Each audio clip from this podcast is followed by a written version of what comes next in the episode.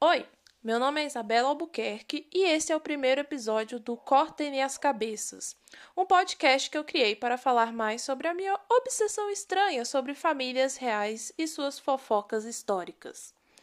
Antes de partirmos para as fofocas mesmo, eu acho melhor me apresentar, né? Eu sou formada em letras pela Universidade Federal de Goiás e agora eu faço mestrado na Universidade Federal de São Paulo, a Unifesp. Eu sempre gostei de história e sempre quis mostrar para o mundo que o dia a dia das pessoas de outras épocas eram tão interessantes quanto o nosso.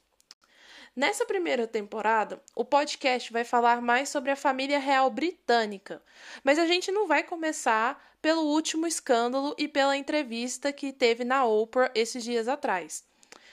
E sim, a gente vai destrinchar cada uma das casas e dinastias, porque sim, as famílias reais são tipo divas pop, cada uma tem a sua era.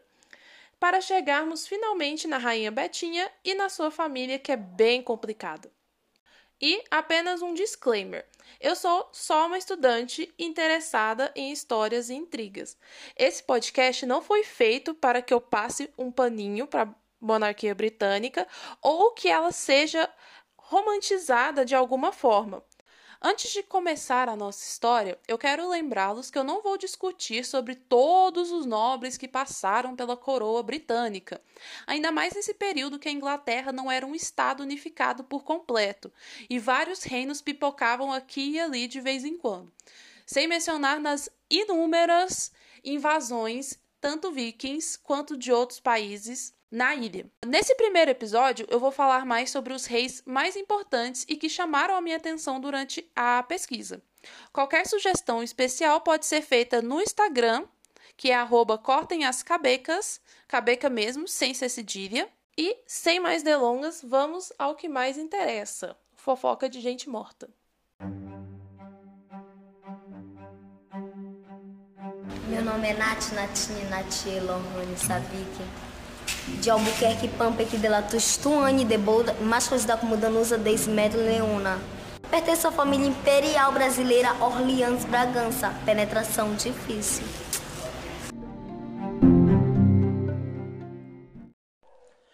Para começarmos esse episódio, a gente precisa estabelecer o período histórico que encontra o primeiro rei da Inglaterra.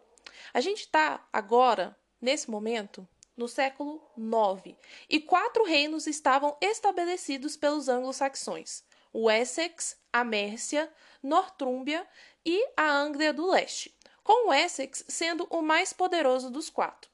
Alfred, que era o avô do primeiro rei da Inglaterra, dividiu parte da Mércia com o líder viking Guthrum, e conseguiu aparar os ataques vikings ao longo dos anos em que foi rei, junto com seu filho Edward e o Lorde dos Mércios.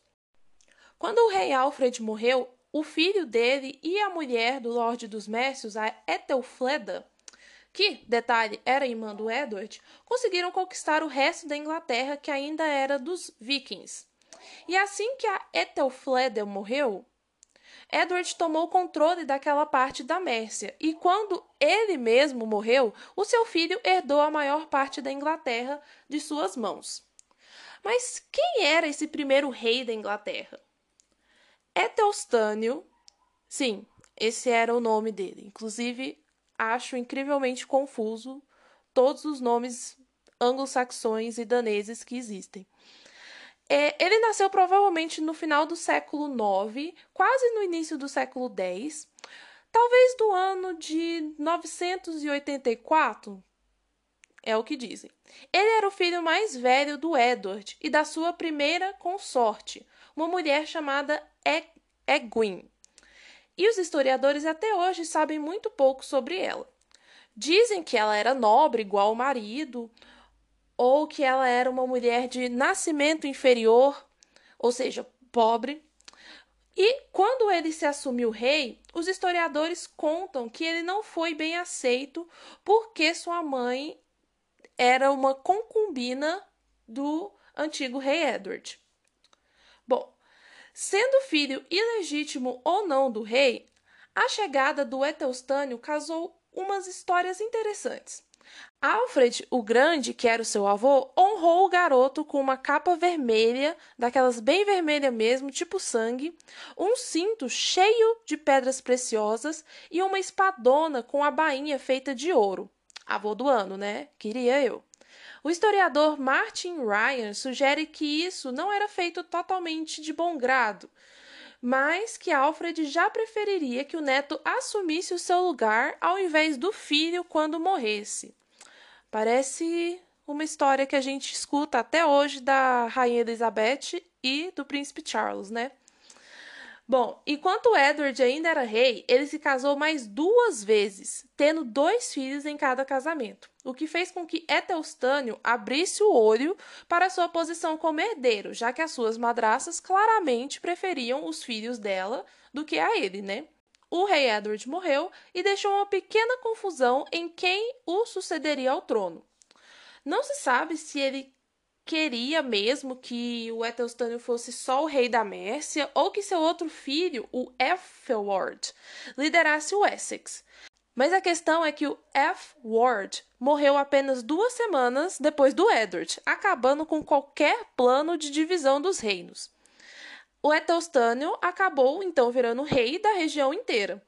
Inclusive, durante a sua coroação, que aconteceu entre a fronteira de Wessex e a Mércia, para estabelecer uma união mais pacífica, por assim dizer, ele utilizou primeiro uma coroa ao invés de um capacete, que era a norma na época. Lembra que eu comentei lá no começo que o Edward tinha ajudado o Alfred a conquistar alguns dos territórios daneses? Então, quando ele morreu, quem estava no comando dos daneses era o rei Sitric, que mandava no reino de York. O Ethelstano arranjou para que uma das suas inúmeras irmãs se casassem com o Sitric para manter essa aliança entre os reinos, prometendo não invadir o território um do outro e nem apoiar inimigos um do outro. Bom, promessa feita, promessa não cumprida. No ano seguinte desse casamento, o Citric morreu e o Etelstânio correu para invadir York. A bicha era tão interesseira que ele não conseguiu só York, mas também o reino da Nortúmbria, que também estava na mão dos daneses naquela época. E aí, todo mundo deitou para o Etelstânio. Esse triunfo dele fez com que o norte da Inglaterra ficasse em paz por quase 10 anos. Assim, o Etelstânio se tornou o primeiro rei a conseguir liderar o norte da, da Inglaterra. Como o nepotismo não é suficiente para as famílias reais, ele ganhou a confiança e a autoridade dos reis galeses com a ajudinha da sua tia, que, como era amiga dos reinos dos galeses, é, transferiu, conseguiu transferir a, a, fidelidade que o Edward tinha para o Etelstânio. Essa paz que reinou entre Gales e Inglaterra foi durante todo o reinado do Etelstânio. Embora alguns galeses ressentissem que essa liberdade era meio que fajuta e tivesse altos impostos naquela época na região. Mas impostos altos a gente encontra em todo lugar. Em 934, o Etelstânio acordou um dia e falou: Hoje eu vou invadir a Escócia. E o que o povo podia fazer, né? Nada. Os historiadores divergem dos motivos que levaram o rei a realizar essa invasão. Muitos afirmam que a morte do seu meio-irmão teria removido a oposição que ele tinha em Wessex e também a morte do rei de Dublin, o viking Guthfrid, que resultou em uma enfraquecida nos daneses na região. O Etelstânio, esperto como era, pegou a oportunidade de marcar o seu território lá para o norte da Bretanha. Mas aí o que aconteceu durante essa invasão? Eu não sei, os historiadores não sabem, ninguém a não ser quem estava lá sabe. Nenhuma batalha foi descrita na época e nenhuma canção ou crônica fala sobre o que aconteceu depois. A única coisa que se sabe é que o, o rei estava de volta no sul da Inglaterra em setembro. E aí, baseando-se no que seus antepassados já tinham criado, o Etelstânio criou um governo mais criou o governo mais centralizado que a Inglaterra já tinha visto até então. O seu reinado também possuía o sistema monetário mais avançado da Europa, com uma única moeda para toda a Inglaterra. A igreja e o Estado também estavam juntos como nunca antes, tanto socialmente como politicamente. As pessoas da igreja sempre estavam espreitando por perto durante conselhos e reuniões mais informais. E também foi no reinado de Eteostano que a igreja do norte bretão ficou sob o controle do sul pela primeira vez. O ego do Eteostano era tão grande como seu reino. Nas moedas do reino sempre estava cunhado rei de toda a Britânia. Em um livro que ele doou para a igreja está escrito: Eteostano, rei de toda a Inglaterra e governante de toda a Britânia com uma mente devota. Ele ganhava e ele levava toda vez. Na época, ele era o maior comandante da Europa e já tinha derrotado os vikings inúmeras vezes. Etelstano morreu em Gloucester, em outubro de 939. Ele escolheu ser enterrado em Malmesbury Abbey, ao contrário do seu pai e seu avô, que foram enterrados em Winchester. Com 45 anos, ninguém sabe dizer exatamente o que o matou. Ele não se casou e nem deixou filhos. Seu reino foi herdado pelo irmão. Mas todos nós podemos concordar que o seu reinado de pouco mais de 20 anos foi glorioso para a história da Inglaterra.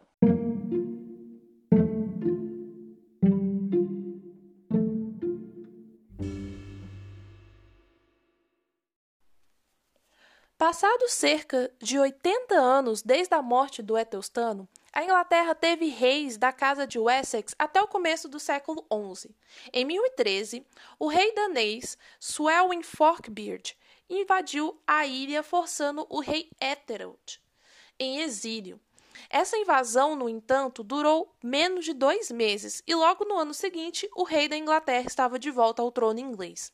Dois anos depois, a Inglaterra foi novamente invadida, dessa vez por Canuto, filho de Swelwyn.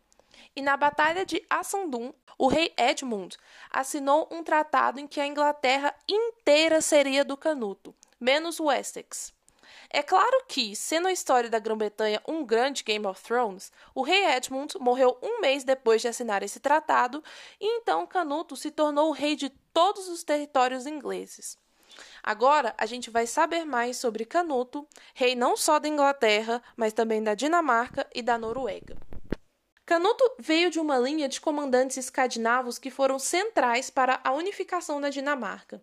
Ninguém sabe onde e quando ele nasceu, muito menos quem foi sua mãe. Seu avô, Harald Bluetooth, foi um dos primeiros reis a aceitar a cristianização da Dinamarca. A saga Nitlinga, eu vou fingir que é assim que se fala, que foi um conjunto de escritos durante o século XIII, afirma que Canuto era alto e forte, o mais bonito dos homens, e seu único problema era seu nariz, fino e em forma de gancho. Ou seja, ele era um padrãozinho com o nariz grande. Agora há pouco eu falei que o pai de Canuto, o Selwyn, tinha conquistado a Inglaterra, não foi? Então, ele morreu pouco depois de se tornar rei e os daneses imediatamente elegeram Canuto como rei da Inglaterra. Só que havia um problema.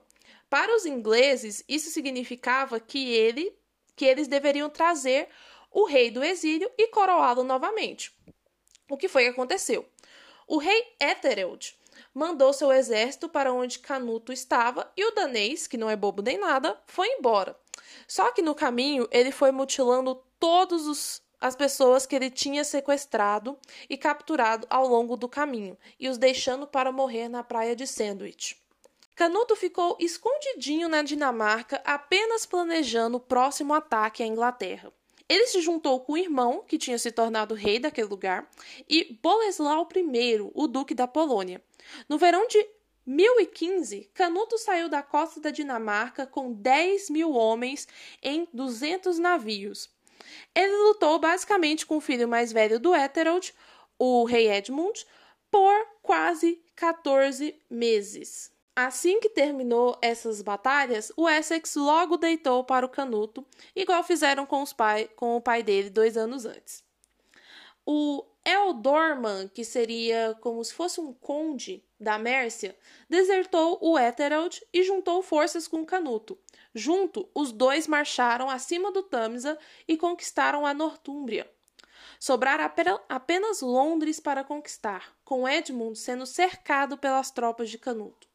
Assim, na Batalha de Assandun, que já foi mencionada, o rei Edmund sofreu perdas terríveis e, inclusive, foi ferido em campo. E o tratado foi feito alegando que tudo que estava ao norte do Tâmisa era do príncipe danês e tudo que estava ao sul do rio era do rei inglês.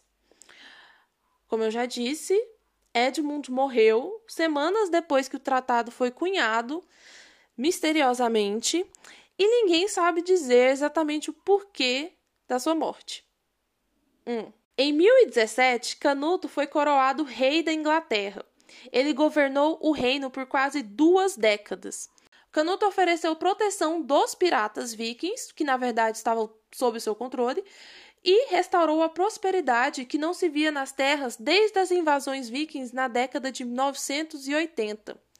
Sendo um rei viking na Inglaterra, o Canuto logo tratou de eliminar toda e qualquer oposição que ele tinha, e isso incluía os nobres suspeitos e filhos do antigo rei Etherold. Um ano depois, o seu irmão, que era o rei da Dinamarca, morreu, e Canuto, todo pomposo, chegou lá para se tornar o rei Canuto II.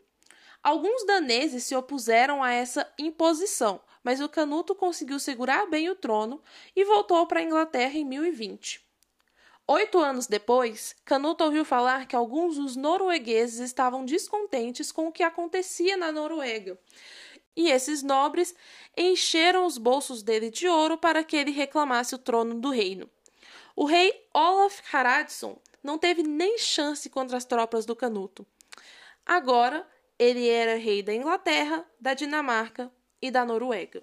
Canuto morreu em 1035, sendo sucedido por. Eu vou desistir de falar esses nomes. Harthacnut, da Dinamarca. Na Inglaterra, a casa de Wessex voltou a reinar com Edward, que estava exilado na Normandia e fez um tratado com o Hartnut. Hartnut faleceu em 1042 e isso fez com que Edward fosse o rei da Dinamarca por algum tempo até que eles até que ele também morresse. Talvez, apenas talvez, se os filhos do Canuto não tivessem morrido tão cedo e a Inglaterra não tivesse sido separada do reino da Dinamarca, hoje a gente teria um mapa mundi completamente diferente. Talvez com um império que, que uniria a Inglaterra com a Escandinávia.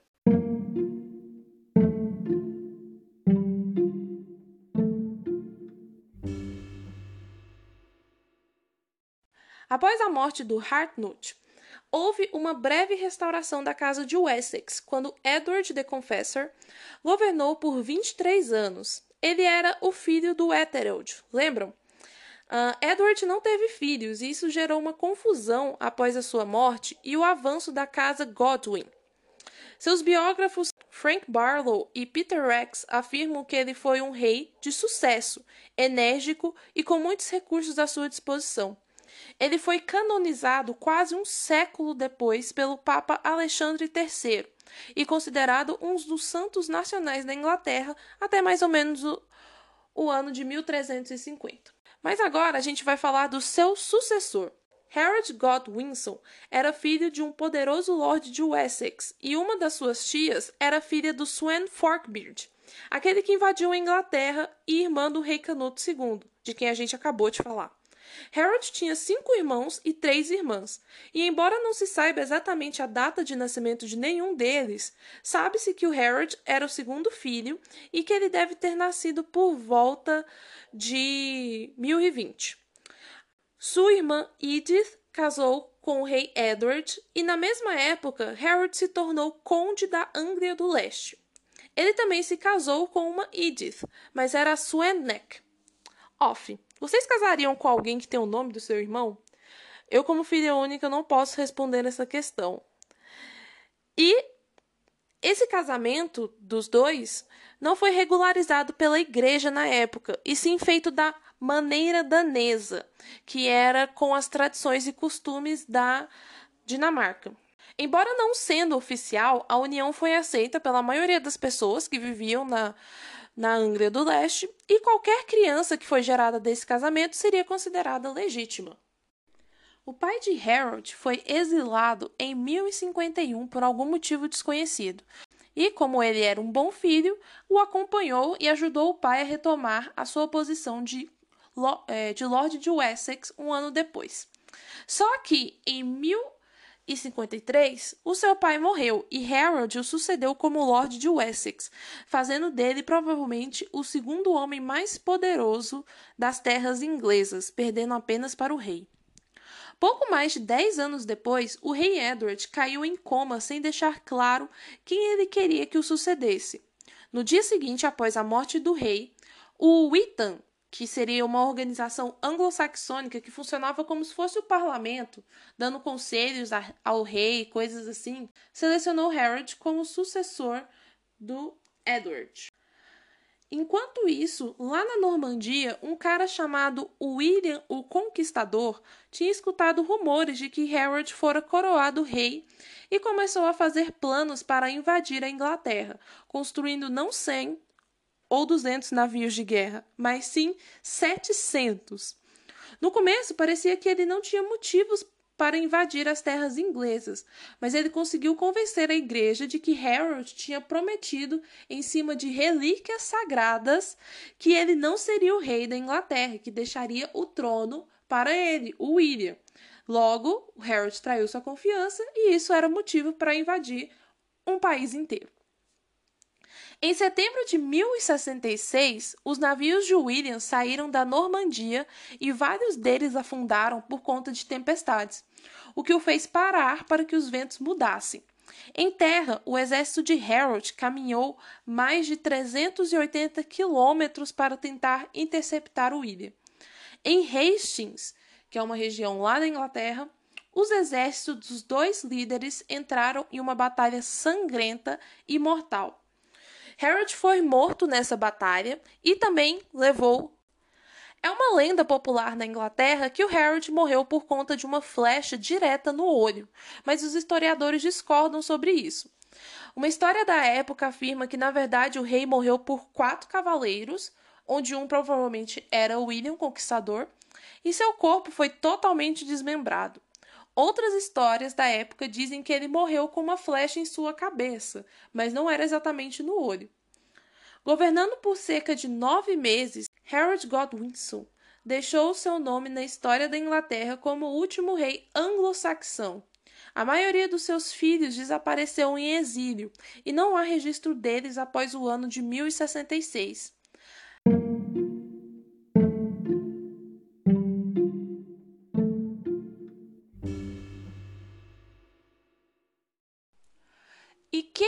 Era esse William que derrotou Harold Godwinson com tanta facilidade? Bom, William nasceu em 1027 ou 1028 em Falaise, na Normandia. Robert, que era o seu pai, tornou-se duque da Normandia em agosto de 1027, sucedendo seu irmão mais velho, Richard III, que só tinha conseguido o título no ano anterior. Robert e seu irmão estavam em desacordo sobre a sua sucessão e a morte de Richard foi repentina.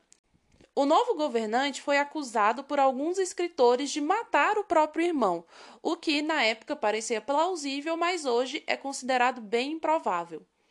Em 1034, o Duque Robert decidiu uh, sair em peregrinação até Jerusalém. Embora alguns dos seus partidários tentassem dissuadi-lo ele para não viajar, o Robert falou: "Eu vou e vocês não vão me impedir". Então ele convocou um conselho em janeiro de 35 e teve os magnatas normandos re reunidos, jurando fidelidade ao seu filho ilegítimo, que era o William, como seu herdeiro antes de partir para Jerusalém. O Robert morreu no início de julho em Niceia, quando ele estava a caminho de volta da Normandia. O William enfrentou vários desafios para se tornar duque da Normandia, incluindo seu nascimento ilegítimo e a sua juventude. As evidências indicam que ele tinha sete ou oito anos de idade na época. Ele contou com o apoio do seu tio-avô, o arcebispo Robert, e assim como o rei da França, Henry I, habilitando-o para suceder ao ducado do seu pai. Porém, a anarquia do ducado durou pelo menos uns 10 anos, e o controle do jovem governante era uma das prioridades das pessoas que disputavam o poder. No início, Alano da Bretanha tinha a custódia do duque, mas quando ele morreu no final de 1039, o Gilberto de Brione se encarregou do William. E aí vem uma sucessão de, de tutores do William que morreram nesse período de cinco, seis anos até ele assumir mesmo o poder. Depois do Gilberto veio o Tartil, que também morreu na mesma época, e o guardião Osberno morreu no início de 1040, no quarto do William, enquanto o duque estava dormindo. No início de, de 1047, o Henry, que era o rei da França, e o William voltaram à Normandia e foram vitoriosos na Batalha de Valsedun. Uh, eu não sei francês, então eu vou fingir que essa pronúncia está correta. Perto de Caen. Embora poucos detalhes da luta tenham sido registrados. William de Poitiers que era um sacerdote normando da época de William e acompanhou ele é, durante a vida inteira, alegou que a batalha foi ganha principalmente por meio dos esforços do jovem duque. Mas relatos anteriores afirmam que homens e a liderança do rei Henrique também desempenharam um papel importante nessa batalha e logo após a batalha promulgou a trégua de Deus em todo o ducado, num esforço para limitar a guerra e a violência, restringindo os dias do ano em que a luta era autorizada. O que é irônico considerando o que a gente vai ver a seguir. Nenhum retrato autêntico do William feito na época foi encontrado.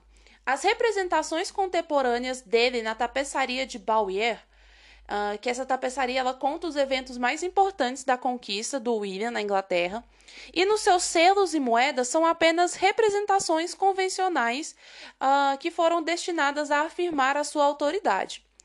As descrições existentes relatam de uma aparência forte e robusta, com uma voz gutural. Ele possuía uma excelente saúde até uma idade avançada e, embora tenha se tornado obeso na velhice. Ele era também muito alto, com cerca de 1,80m, que era algo ridículo de alto para a época. Ele era forte o suficiente para atirar com arcos que os outros eram incapazes de puxar e tinha uma grande resistência. O governo da Normandia sobre, sob o William foi semelhante ao governo que existia nos ducados anteriores era um sistema administrativo bastante simples, construído em, em torno da casa ducal, do duque, né? Que consistia em um grupo de oficiais, incluindo administradores, mordomos e marechais. O duque viajava constantemente ao redor das terras, confirmando as cartas, os impostos e as cobranças que ele fazia no, no ducado. Em 1051, o rei sem filho Edward da Inglaterra pareceu ter escolhido William como seu sucessor do trono inglês, que a gente falou agorinha durante a história do Harold, né? Uh, quaisquer que fossem os desejos do Edward, era provável que a reclamação do William seria contestada pelo Godwin, que era o conde de Wessex e pai do Harold, que a gente já viu.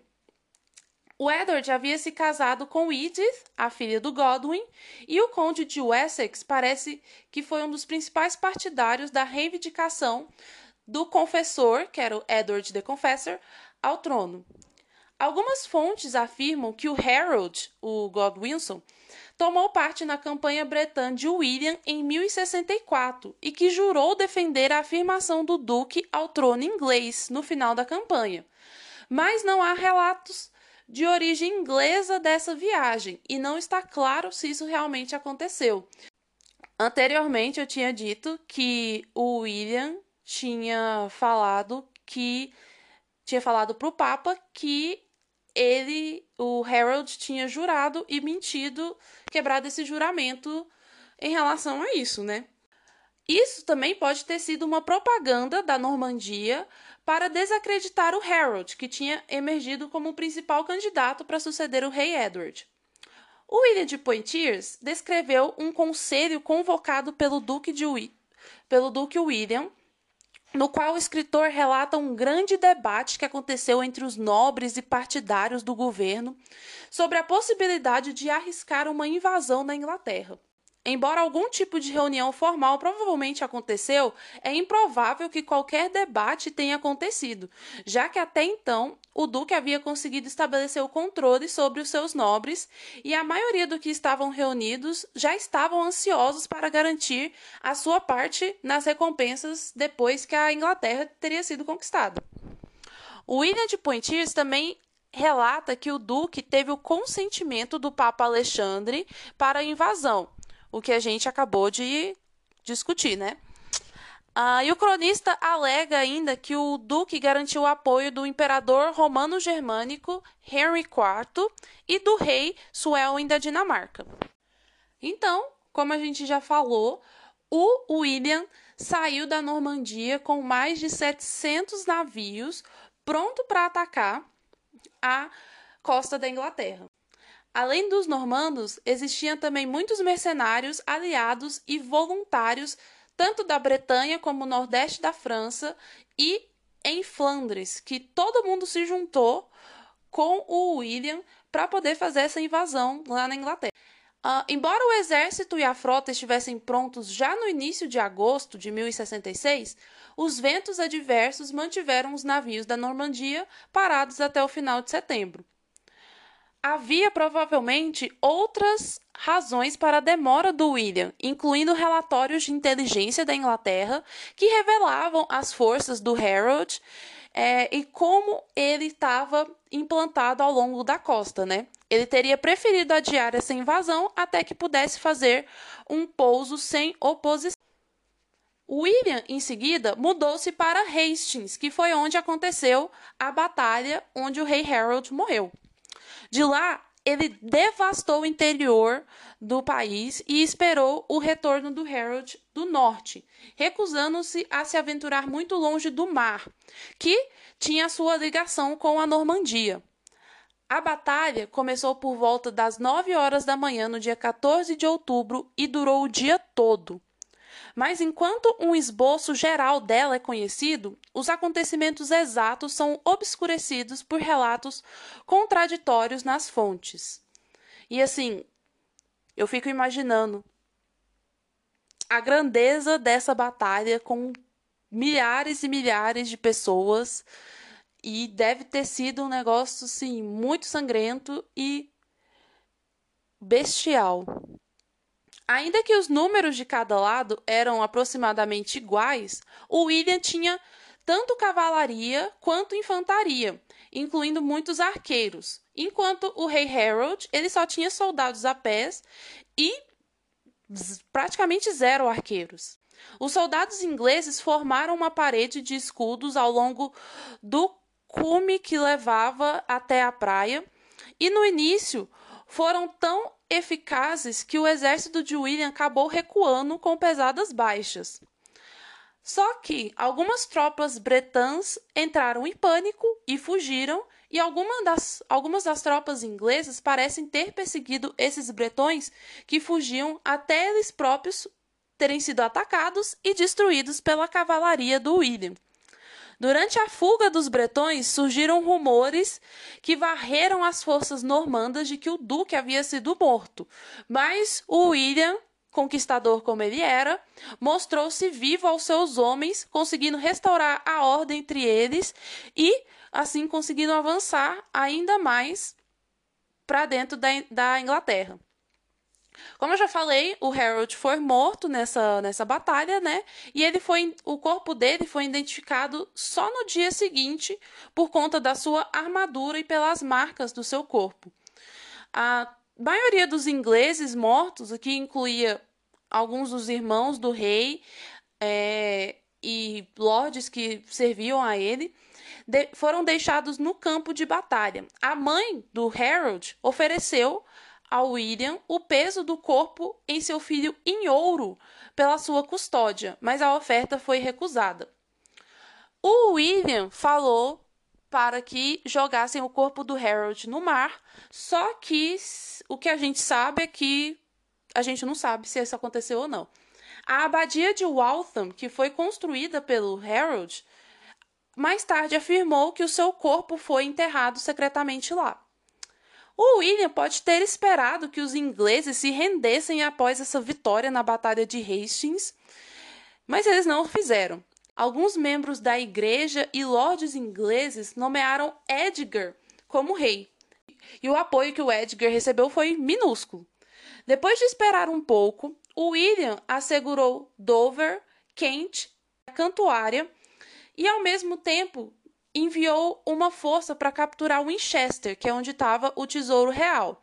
Essas capturas garantiram áreas de retaguarda para William, caso ele precisasse sair e, fugir, e voltar para a Normandia. Logo depois, ele conduziu suas forças em torno do sul e oeste da capital, Londres, queimando tudo ao seu caminho. Ele finalmente atravessou o Tâmisa no início de dezembro do mesmo ano e submeteu o arcebispo Estigando a coroá-lo na abadia de Westminster no Natal de 1066. Em 1069, Edgar, que tinha sido nomeado rei após a morte do Harold, se rebelou e atacou York. Ele conseguiu o apoio do, do rei da, da Dinamarca, e foi proclamado rei pelos seus partidários. Mas o William reagiu rapidamente e atacou York, destruindo também tudo em seu caminho.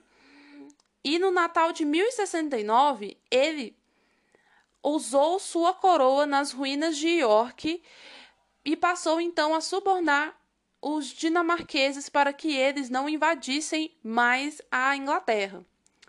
Ele, o William marchou até o rio Tees, devastando tudo em seu caminho. E o Edgar, depois de perder tudo, fugiu para a Escócia, onde o rei Malcolm era casado com a sua irmã. Um dos problemas que sempre incomodou o rei William, o conquistador, era o seu filho mais velho, o Robert. O Robert, ele era uma criança mimada que achava que só porque o pai dele era rei, ele tinha que ganhar tudo também. É, o cronista Oderico Vital relata que o Robert chegou a exigir o controle do Maine e da Normandia para o pai, só que isso foi, foi negado a ele. E nessa época, esse problema fez com que o Robert deixasse a Normandia acompanhado de um grupo de jovens e foi para o castelo de Remalard, de onde passaram a atacar a Normandia. Imagina você, rei, de um lugar, duque de outro, e seu filho começar a atacar o lugar de onde você é duque. É, esses invasores foram apoiados por muitos dos inimigos é, que moravam no continente do William, mas o duque atacou imediatamente os rebeldes e expulsou eles lá do castelo de Remalard. Só que o rei Philip da França deu a eles o castelo de Gerberoy, onde novos apoiadores se juntaram e então o William foi lá em 1079 e sitiou esse castelo durante três semanas. E essas forças sitiadas atacaram e conseguiram pegar os sitiantes de surpresa. O William foi derrubado pelo Robert em batalha e só foi salvo da morte por conta de um inglês. A ironia. Seus exércitos foram forçados a levantar o cerco e o rei voltou para Rouen, que era uma cidadezinha ali perto. Em abril de 1080, William e Robert tinham chegado a um alojamento, com o rei mais uma vez afirmando que seu filho mais velho iria receber a Normandia assim que ele morresse.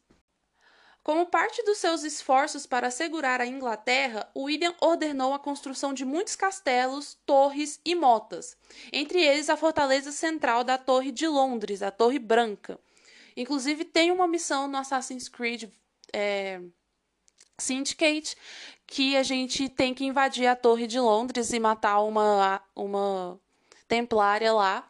E essa é simplesmente a melhor missão do jogo inteiro. Fica aí a recomendação. Uh, essas fortificações permitiram que os normandos recuassem em segurança quando eles foram ameaçados por uma rebelião e permitia que essas guarnições fossem protegidas enquanto eles ocupavam o campo. Os primeiros castelos eram simples, construções de terra e madeira, mas depois eles foram substituídos por estruturas de pedra. E aí então essa essa rebeldia do Robert passou por um tempo. Uh, depois da conquista, o William não tentou integrar os seus domínios separados em um único reino, igual o Canuto fez quando ele se declarou rei da Inglaterra, da Noruega e da Dinamarca.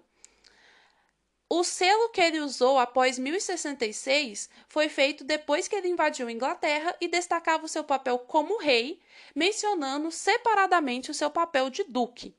Quando na Normandia, ele reconhecia que ele devia vassalagem a um rei francês, mas na Inglaterra nenhum de, tipo de confirmação foi feito, o que era uma prova de que as várias partes da sua terra eram consideradas independentes.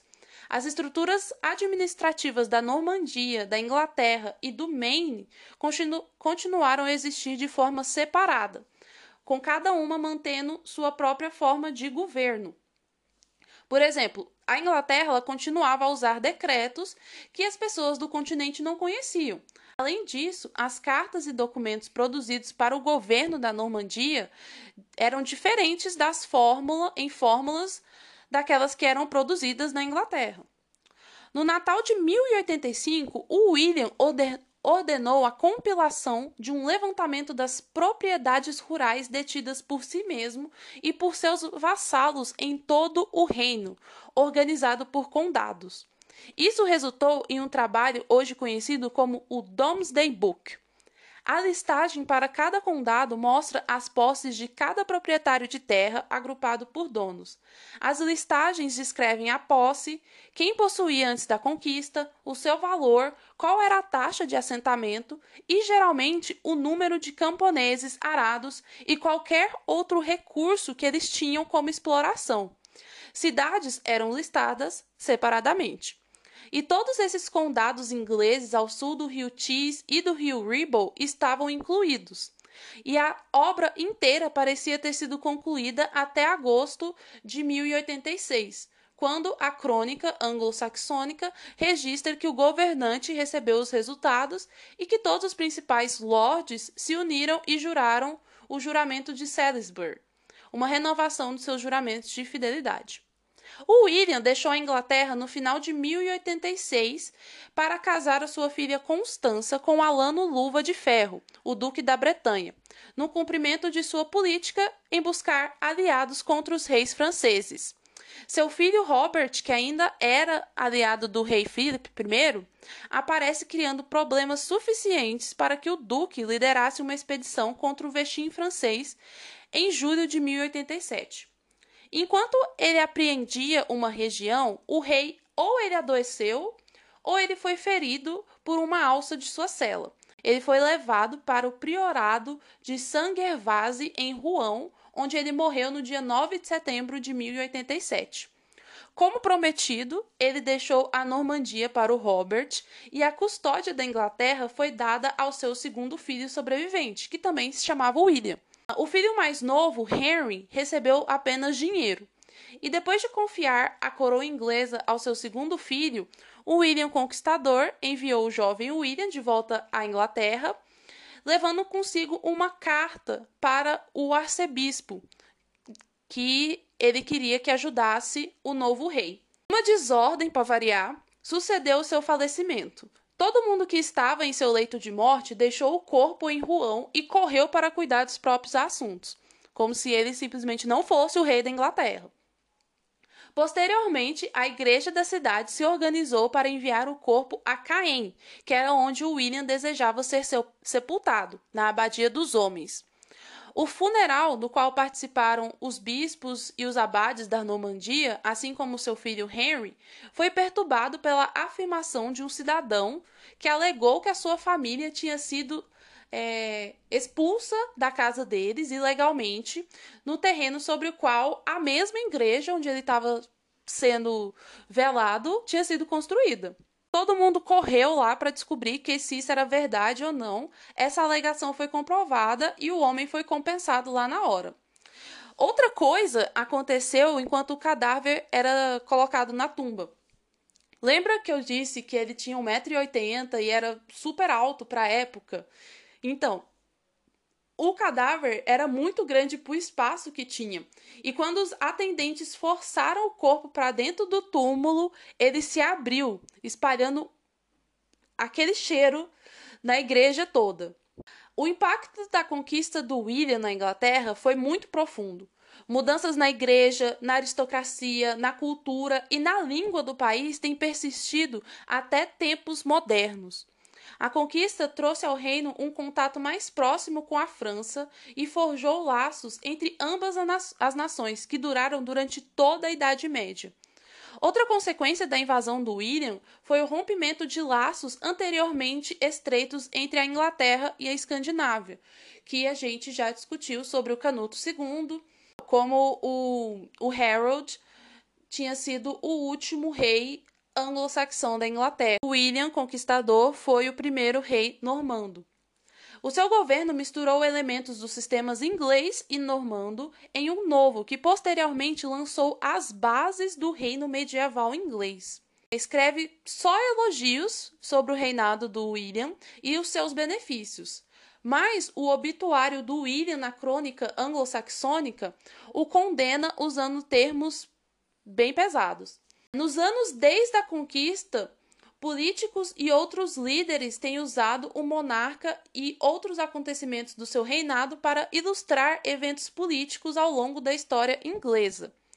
Durante o reinado da rainha Elizabeth I, o arcebispo Matthew Parker viu a conquista como tendo corrompido o seu reinado causa polêmica histórica desde antes da sua morte. O William de Pontiers a pura igreja inglesa que ele tentou restaurar.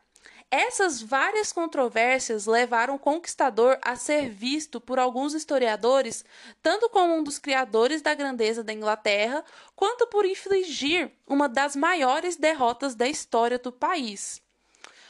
E essa foi a história do William o Eu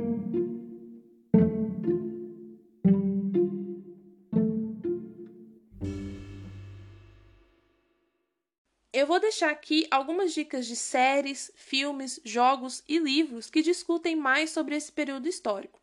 Para esse episódio, recomendo o livro da Sarah Foote, Ethelstan, The First King of England, que infelizmente só tem em inglês e é uma biografia extensa sobre o Ethelstano. A saga Crônicas Saxônicas, do Bernard Cornwell, trata sobre esse período entre o final do século X e o início do século XI, no reino do rei Alfred, que era o avô do Ethelstano. Também é possível mencionar o mais novo jogo da saga Assassin's Creed, o Valhalla, que se, tra que se passa no mesmo período. Eu ainda não terminei o jogo, então segura os spoilers, por favor. Não esqueçam de seguir o podcast no seu streaming favorito e também no Instagram, que vai ajudar bastante. Obrigada por ouvirem e até o próximo episódio.